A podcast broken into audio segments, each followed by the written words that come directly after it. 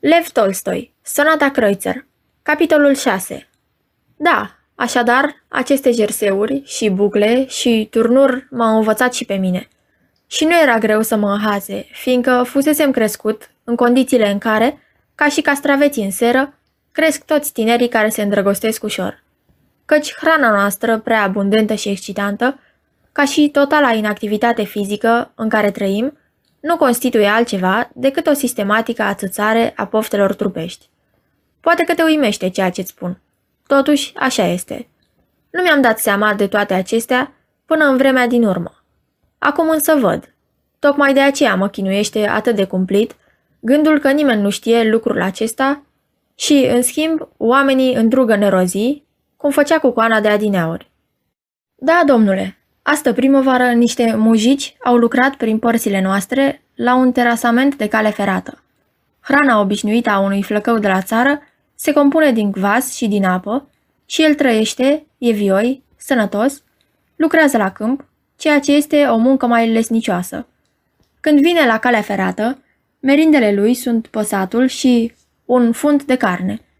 În schimb, își cheltuiește carnea asta în cele 16 ore de lucru, când cară cu tărăboanța o greutate de 30 de puduri. Și revine tot acolo.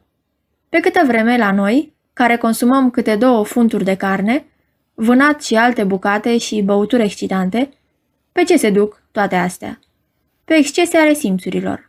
Și dacă se duc astfel, și supapa de siguranță e deschisă, atunci totul e în perfectă regulă. Dar ea încearcă să închizi supapa, cum am închis-o eu un anumit timp, și pe dată vei ajunge la o stare de excitație care, trecând prin prisma vieții noastre nefirești, va îmbrăca expresia celei mai neîntinate iubiri, curată ca lacrima, uneori chiar platonică. M-am îndrăgostit, cum se îndrăgostesc toți.